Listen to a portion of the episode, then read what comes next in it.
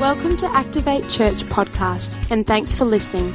We hope this message helps you, and we pray that God speaks to you through this week's message.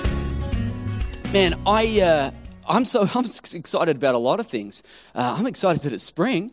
Uh, I love winter because I love snowboarding, but since I don't always have the money to do it, I'm pretty happy to just to see spring roll around since I don't get to use it for what it's worth anyway. So I'm happy that it's spring. And you know, when it's spring, you know what happens in springtime for you when you're a pastor of a church with a high concentration of young adults? It becomes wedding season, right? And uh, I have done a lot of weddings actually it, since I got my celebrants license secretly I did some before I got that as well, but we won't talk about that because that is illegal and wrong. And anyway, we should move on. So, so um, uh, I, have done actually a, a, lot of weddings, and you know when it's wedding season, um, uh, people come to me and they say, "Hey, we want to get married. We're in love." I'm like, "That's awesome." And then I say, well, you know, we're going to have to fill out the paperwork. And uh, yeah, people still do paperwork, like I said. And so we start to fill out that paperwork. Now, one of the really important things that I need from people when they decide to get married is I need to know who they are. So I ask them if they have a license because it tells me who they are. I ask them if they have a passport. They're allowed to use a birth certificate, but I just need something to identify who they are. So when they come together and they're married, it's all done official and it works properly and all the rest. You know, who you are, when it comes to your identity, it's actually really, really important thing. It's important how you identify yourself. If you go to a party, or if you haven't been to one of those for a long time, say you meet someone new and you introduce yourself. It's only a subtle thing, but oftentimes people don't say, Hello, my name is. No one says that. They say, I'm. So I don't walk in and say, Hello, my name is Ben. I say, I'm Ben. Do you know why I say I'm Ben? Because it's who I am. My name is actually my identity. It's, it's who I am. If you meet someone new, you say, Hi, I'm Sarah, I'm Frank, I'm Sally. That's who I am. You know, it's, like, it's just who you are. You just introduce yourself. Your name or who you are is connected to your history, it's connected to your bloodline, your family, your relatives, you know, that's part of who you are. It's part of, you know, part of it's being tied to your previous experiences. And don't the sum of all these things come towards your identity and make sort of who you are? So who are you? You can go ahead and say your name, but that's a lot deeper than just saying your name. Who are you? You got to think about that. Let's just begin with this. I'm going to read a scripture to you. And it, there we go. I'm going to read a scripture to you. It comes out of Romans chapter 8, verses 14 to 17. It says, For all who are led by the Spirit of God are sons of God. For you did not receive the spirit of slavery to fall back into fear, but you have received the spirit of adoption as sons, by whom we cry, Abba, Father. The Spirit Himself bears witness with our spirit that we are children of God. And if children, then heirs, heirs of God, and fellow heirs with Christ. Let's pray. God, I just pray that today your, your words would stick to us. I want to be shaped by what I read. I always pray that there would be a spirit of revelation present because although the information might be good, if we don't receive it, we're no better off. I pray, God, that today that we'd receive something from you. And God, I just thank you this morning that you are our Father. I thank you, God, that you love us, that you care for us. I thank you, Jesus, that you came and you died on the cross to set us free from the power of sin that can dominate our lives. And God, this morning, we just love you. I thank you that I get to be a father. I thank you for all the dads that are here today. And God, I just pray your grace to be upon us. In Jesus' name, amen. My goddaughter's name is Faith. Faith was adopted from China. She came to us when she was nine months old. And my aunt and my uncle they went over to china to pick her up. It was so exciting. I remember going to the airport and our whole family was just waiting for them to come through the gates so we could see her. And they bring out this you know this cute little girl and they carry her through and we're like oh my gosh there she is. We were waiting for her and she was so beautiful. And you know as as she began to grow up uh, her parents, my aunt, my uncle, they decided that at an early age that they would tell her that she was adopted. We thought she'd figure it out anyway. You see, she looks a little different to us. She's Asian. We're not. She has beautiful tan skin. My family, we look like Yeti people. We're white if I ever go to the beach with you and I take my shirt off, which I would not threaten that with anyone, but if I did, don't look directly at me. If the sun happens to be shining upon me, you could damage your retina. she has beautiful tan skin. She has beautiful eyes, right? But she looks different. She has this long, dead straight, of course, you know, black hair. She's just so cute, but she looks different to us. But you know what? She is our family. She's one of us. You know, when she grows up, you know, she's been growing up around my cousins and my family and, you know, my aunt, my uncle. They've raised her from nine months old. She's absolutely part of our family. Even though she looks different, she's adopted. She's one of us. Did you know? That every Christian is adopted. Every one of us. And we all look a little bit different, but we're all adopted by the same dad. We're adopted by our father. Now, here's the crazy part not every Christian feels adopted. Not everybody feels that way. They, they, they know in some sense that Jesus is their Savior. Let me explain to you how this works. If you've confessed that Jesus is your Savior, then you may not have been aware of it, but the same time you gained the Savior, you actually gained a Father. And if you've got the Son, you've got the Father. But not everybody feels like this.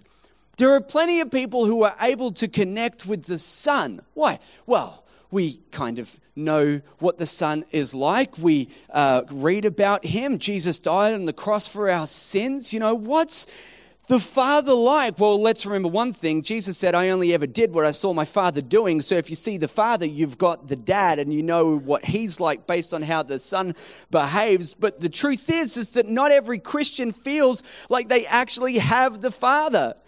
Do you understand that to have God as your father, it could actually remain, and I don't think this is a shock to anyone here, it can actually remain as a concept.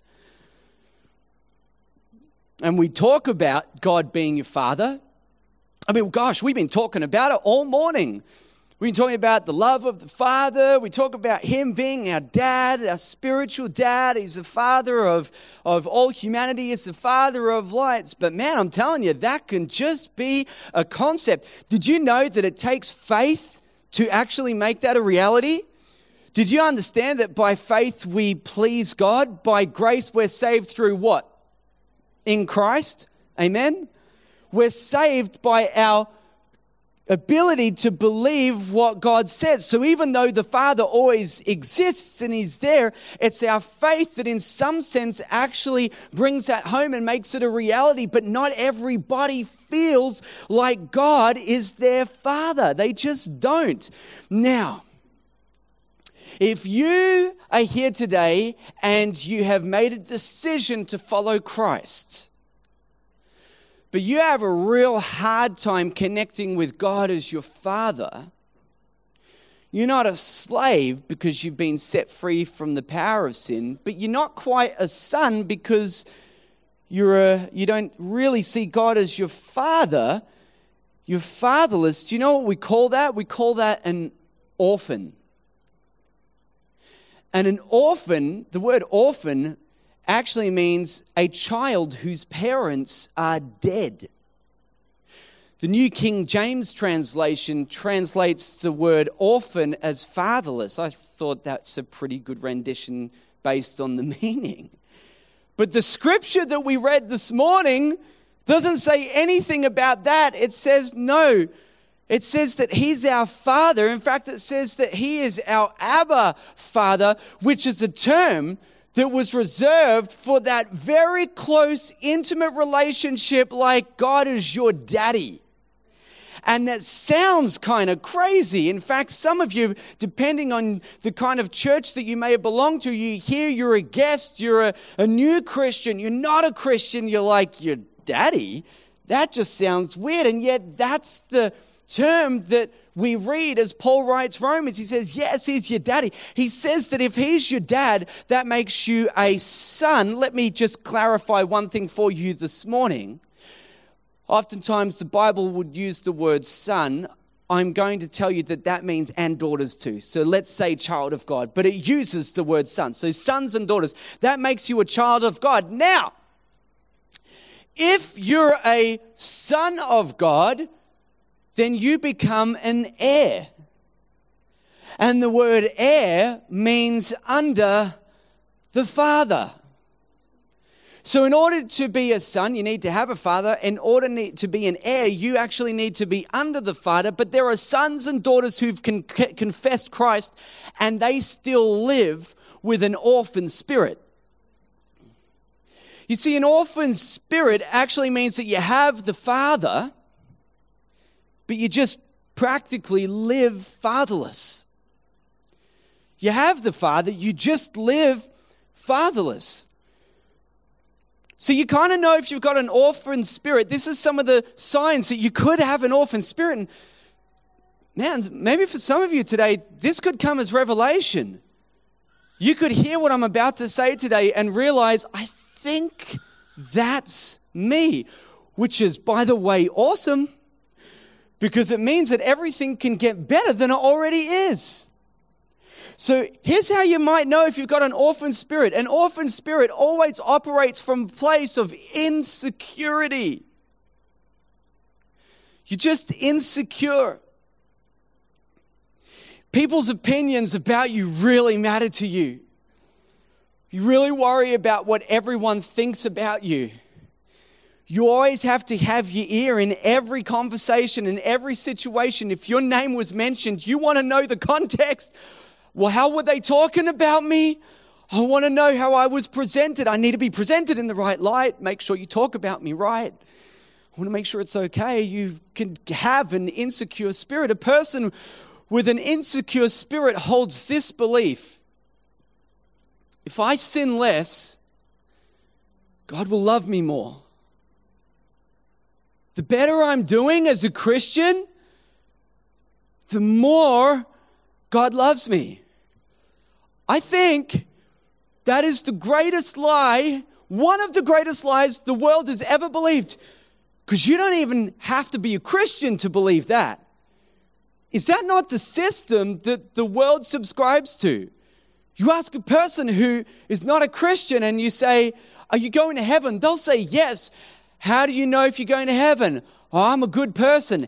How do you determine that? I do lots of really good things. You see, people the world over carry that belief that when I sin less, God loves me more. But what if I was to tell you today that whether you absolutely royally screw up in life or not, God's love for you is unchangeable? What if I was to tell you today that no matter how bad you mess up, God's love for you, it just doesn't shift. It just doesn't change. I remember the day that I became a dad, and it was such a powerful moment. And I remember uh, on the very first day, I think Sarah had to leave the room, and we had a, a room to ourselves. And so I held my son Judah in my arms. And I don't mind saying that as I held him, I looked into his eyes and man, I could have got drowned in those eyes. I don't know what was going on around me. I was just fixated on him. I loved him so much, man. I had tears coming out of my eyes. He hasn't done a thing for me. Nothing. I'm just looking at him. I thought to myself, I don't think I could love anything more than this person right here, right now. I don't think I could love anything more than this. And then in the months that followed, he didn't let us sleep, and I realized I could possibly love sleep more. No, that's not true. That's not true. I just knew that. Someone said that is true because he's a dad. That's why he said it. He knows. And the thing is, is that I just, I just loved him completely. We actually had Judah's school concert on Friday just gone, and so all the kids are getting prepared, and they've been planning for this thing for a whole term. And there was dress ups and everything like this and they bring the kids out and these like like all these kids come out and i'm just scanning for who for my own kid. There's kids everywhere. I mean i'm sure they're precious. Whatever. I'm looking for my kid. I'm looking for my son because i mean he's better than all of them right? So so eventually they bring out in in the next sort of group of songs that they sing they bring out, uh, I don't know, but my son was there. And he's standing on stage. There's probably about a hundred kids there. I don't know. I found that out later because I only saw one. I'm just fixated on him the whole time. I was fixated on him when he was born. I'm fixated on him when he's singing. I'm just watching him. Now, do you think that when he began to sing, I know he didn't know the words? Because he kept looking at the other kids. And, sometimes his actions were like a second later. Right? I can see that, right? I didn't love him any less. I was just as fixated on him than, than the day that he was born. And man, you know what they did? They got, then eventually they got all those kids off. And then they brought out these teachers and they started singing. Yeah, they, they were all right, I guess. I'm like, why don't we get that Judah kid back? He was awesome. Get him back in here. He stole the show. Why? I'm a dad. I got eyes for my son. Isn't it awesome to know that our Father has eyes for us? Isn't it awesome to know that your dad, your Father in heaven, actually loves you? But if you got an orphan spirit, what I'm talking about is just a concept for you. It's stuff that people talk about in church, and you're sitting there and thinking, I wish I could connect to that, but I can't. I know Jesus. I'm just not sure what the Father's doing with all of his time up there. What is he doing? See, if you've got an orphan spirit, you start to gain your love through acts of service towards God. Your way that you receive love is that your service becomes performance based. You become success orientated. The more you serve God, the better He loves you. Now, here's the crazy thing, man. We're always looking for volunteers. We're advertising for our Christmas service. If you can sing, we want to hear from you. Thinking about applying myself but I already was banned. So, not going to let me. But what if I told you that, you know, we really want you to serve, but it doesn't matter if you do you don't, God's not going to love you anymore. I mean, I care if you serve, but He probably doesn't as much as I do. We always need people to stand up and, you know, take weight and responsibility. It really helps us run a church, but man, God's not going to love you anymore if you do. Let me read a scripture to you. Paul wrote this to the church, uh, and he wrote this to the Galatians. He says, I testify again to every man who accepts, accepts circumcision that he's obliged to keep the whole law. You severed from Christ. You are severed from Christ. You who would be justified by the law, you've fallen away from grace. Circumcision is part of a works based covenant that brings you into this close and intimate relationship with God. When Jesus came, the covenant of works was done away with. Except the problem here is that some people are saying, no, no, no, we've still got to have circumcision. That, that's something that we still keep. And Paul says to the church of the Galatians, he says, no, listen, if you think that you actually need to be circumcised to get into a relationship with God, you're actually obliged to keep the whole law. He's saying if you think that the little things that you do are going to bring you into a close and intimate relationship with God, and it's based on your works or what you can achieve or what you can do. Circumcision was just a part of it. If you think that that matters, then by the way, you can throw out all the grace because you're actually resting on your works to bring you closer to God, and that's not the way a covenant of grace works. Now, when we say to people, they fell from grace, it is synonymous with this kind of thought. They're in a high position and they failed morally or some other way and they fell from their position to be somewhere down here, I don't know. They fell from grace, right? You can fall from grace with man, in the eyes of man, but you'll never fall from grace with God. In fact, when you mess up, when you sin, that's when grace becomes active in your life. See this. The only way that you can fall from grace is when you lean on your works. So, actually, you're saved by grace through faith in Christ, and the only time that starts to not work in your life was when you think you can get closer to Him by your acts of service. But if you've got an orphan spirit, it's really easy to lean on that. If you've got an orphan spirit, you can start to just think, well, maybe it's the good things that I do that make God love me more. If you've got an orphan spirit, you can self medicate through the relationships that are around you. And man, this is really sad. And people do this, non Christians and Christians alike, when they don't have the security and the love from their father. You know what they do? They will look for relationships that will replace that, that insecurity with security. And here's what's really sad is that, you know, and if you're here today and you're not a Christian, I don't want you to feel judged at all. There's no condemnation here. This is non Christians, Christians, doesn't matter. We're all the same. We're people, we're humans. People do this, okay? They look to fill relationships any way they know how. And sometimes that means that people will move from one sexual partner to another just looking for that person to fill them with what they really need that security.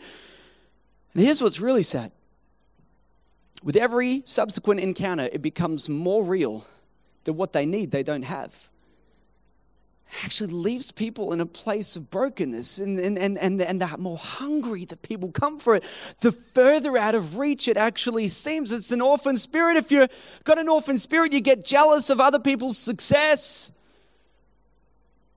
Not because they succeeded, but it just means that you're worse than them. That you didn't do as good as them which means your identity is subject to the success of people around you, but there's nothing secure about that. When you see other people succeed, are you genuinely happy for them to do well in life? It's like you thought that your salary was really good until you spoke to your work colleague and you found out they were getting paid more than you.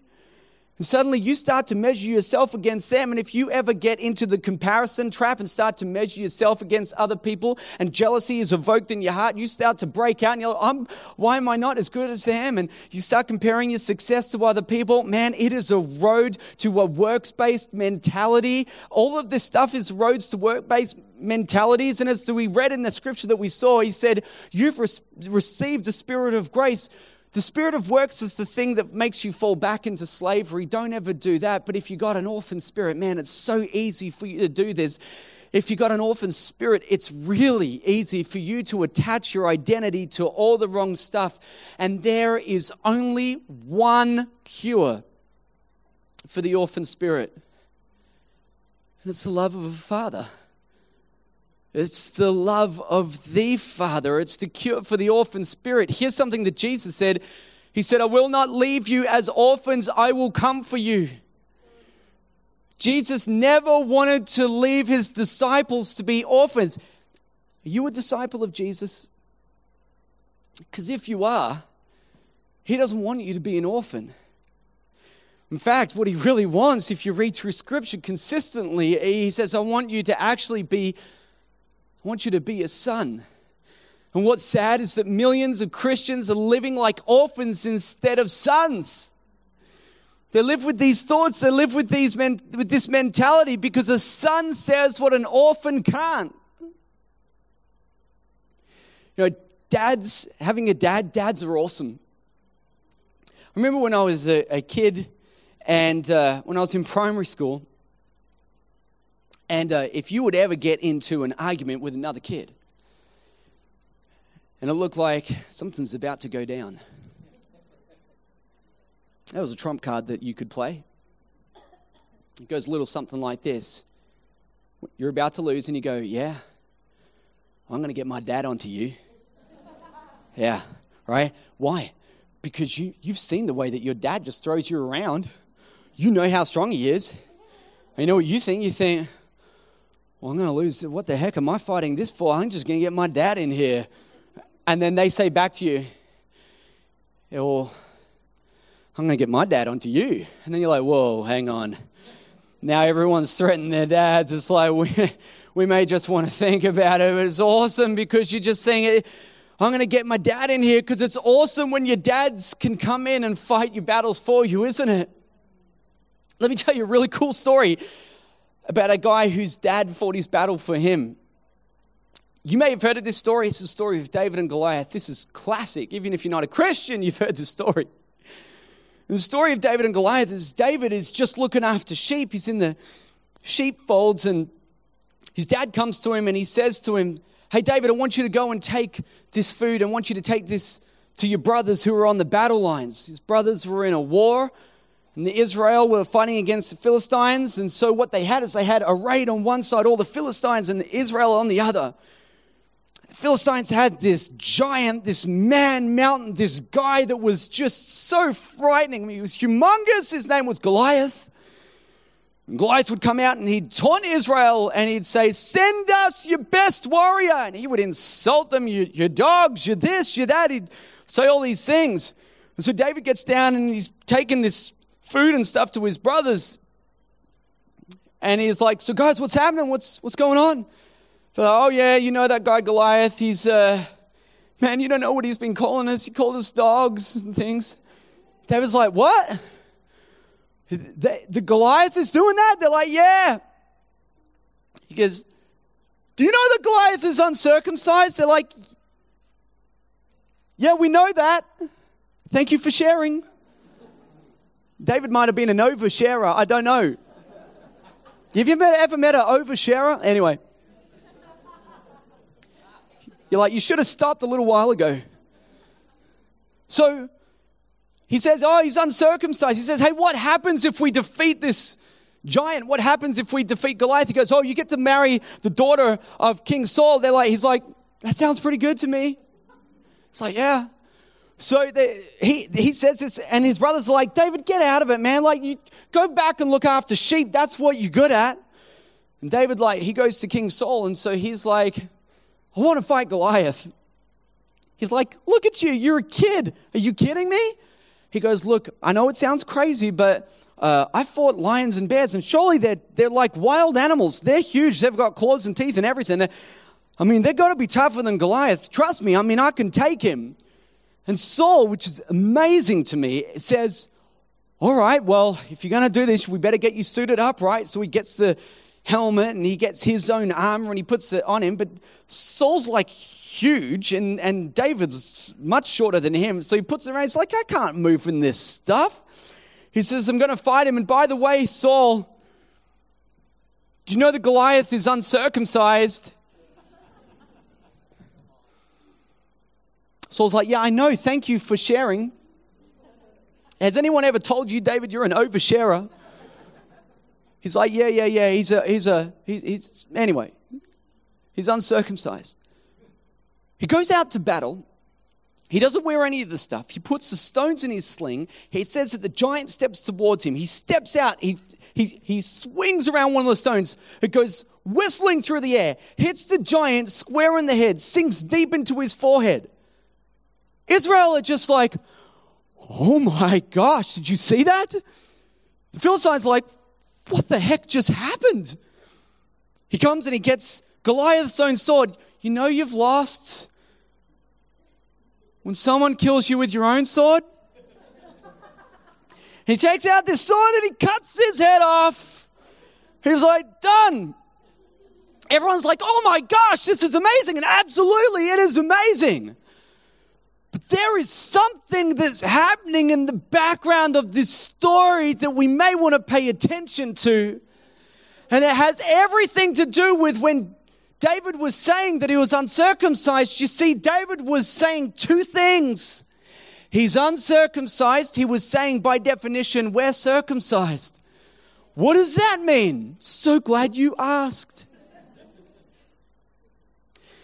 I figured it's been a while since I brought circumcision into a message. It just felt like this was the time to talk about it. Dave's just sitting down here with his legs crossed. I'm not even going to deal with that. So here is the thing, okay? We're, that's oversharing right there. Thank you for your support. So here is the thing. The reason he was saying that is because actually, when he was saying he's uncircumcised, he was saying, actually, we're circumcised, we're part of a covenant. The Abrahamic covenant included a whole bunch of things in it, and circumcision was the seal, it was the sign, it was the token that you'd actually entered into that covenant. Now, who made it in relation to David? David's father, father Abraham made that covenant. And part of that covenant said a whole bunch of things, but among it, it said, You will possess the gate to your enemies, which means you'll have victory over your enemies in battle. So you see, when David was saying he's uncircumcised, he's actually making a faith statement. And he's saying, You know what? I'm assured victory in this. I can see the odds right now. I know how crazy it looks, but I'm going to lean on the covenant of my father Abraham, who I've entered into. I've entered into this covenant with God through my father Abraham, who gave us circumcision as the sign to enter into that covenant. And I'm assured victory over my enemies. Do you know what Daniel 11:32 says? It says that those that know their God shall stand firm and take action. When you know your God, it gives you the capacity to stand firm and take action. That's exactly what what David did in that moment. He stood firm, he took action. The only reason he fought the battles, he believed the inherited victory through a covenant with his father. What odds are you facing today that seems so unlikely that you will prevail that it's absolutely crushing to you? Because there's another gate that Jesus talks about in the New Testament. Here's what he says He says that the gates of hell shall not prevail against you. Now, when he said, when he was talking about that, he talked about his ecclesia. He was talking about the community of his people on heaven and earth. He said, whatever forces array against the people of God, the gates of hell, they will not prevail against you. They will not win. There are gates that sometimes try to open against us but they will not prevail. And the gates that will not prevail against us, the gates of hell, you know what that was sealed with? Blood, the spilling of blood was always the seal of a covenant. And in this story that we read about the gospel, the seal of this covenant was made with Jesus' own blood. You see, a son can say what an orphan can't, but they also get what an orphan doesn't. Can I read something to you out of Galatians? In chapter 4, it says, And because you are sons, God has spent, sent the Spirit of His Son into our hearts, crying, Abba, Daddy, Father. So that you're no longer a slave by your works, but you're a son by grace through faith in Christ. And if a son, then you become an heir through God because you're under your father. You see, the spirit of His son cries, Father. The spirit of a son cries, Father. Orphan spirits don't do that. Orphan spirits, by definition, spirited people, they're fatherless. They don't cry out to their father, but the Spirit of God is sent into our hearts, into the hearts of sons and daughters, and He testifies to us that what we should do when we're pressed up against the wall, when we need help, we should say, Father, I need you right now. It actually feels like the gates of hell are about to prevail against me. Let the spirit that's inside of you cry, Father. See, here's what you need to know you need to know if you've got an orphan spirit or if you're a son. Because orphans are victims, but sons become victorious. Sons receive an inheritance. You know, the cool thing about an inheritance, or well, just the thing about inheritance is, is that you don't get it until the person that you're under passes away and then it comes to you. The cool thing about this inheritance is that it was made available on Jesus' death, which means before you took your first breath, the inheritance that God wanted to give you was available to you before you even chose Him, which means you don't have to wait for it. It's actually present tense, it's here and now. And here's what you get here's part of your inheritance as a Christian son under your father, you get a father who's already fought your battles and won. We call that the gospel. It's the gospel. He's fought your battle, He's won. What you need to do is learn to live in victory. And here's the amazing part it's actually available to anyone, it's not exclusive. This victory, this hope, this joy, this inheritance. It's available to everyone who believes. So, can I just ask you a question today? And I'm going to close with these thoughts. What does your spirit cry? What does your spirit cry? The Apostle John said that perfect love casts out all fear. So, what do you feel from your Father when you sin? Do you feel love from Him when you mess up? Do you feel the warmth of His embrace when you just make a mistake? Or do you feel something entirely different? Do you feel estranged from your Father when you mess up? Do you feel like when you sin that He takes a step back from you? You're already saved by grace. The only way that you can fall from that position if you think that you can get close to Him by your good works. Your good works, the things that you do, it actually doesn't change His love towards you. If you mess up, if you don't mess up, His love towards you is all the same. What do you feel when you sin? Do you ever feel like God just wants to leave you? Is, is, is your sin God's exit strategy? Is like, I was waiting for this moment when you would mess up, and now that's it. I'm out of here. Is that what you think? How often do you feel estranged from the presence of God just because you've messed up? I'm telling you, He made a promise to you that He'd never leave you or forsake you. He's more committed to that promise than you could be to Him, so He's not going to leave you based on what He says, not on what you say, and not on what you do. Do you feel crushed by the opinions of other people? Do you live with an insecure spirit? Are you starved for affection and looking for it in all the wrong places? And are you broken by the rejection of friends, family, mothers, daughters, ex husbands, ex wives, by children? Are you absolutely crushed by all those things? Because I'm telling you, man, there is hope for you. There is hope for you. You need to be smarter than what you feel. Because no matter what, your spirit is crying out. His spirit is crying out, Son, daughter, you are loved. I am over you. I am over your life. It doesn't matter what your spirit is crying out. You got to listen to what his spirit is saying.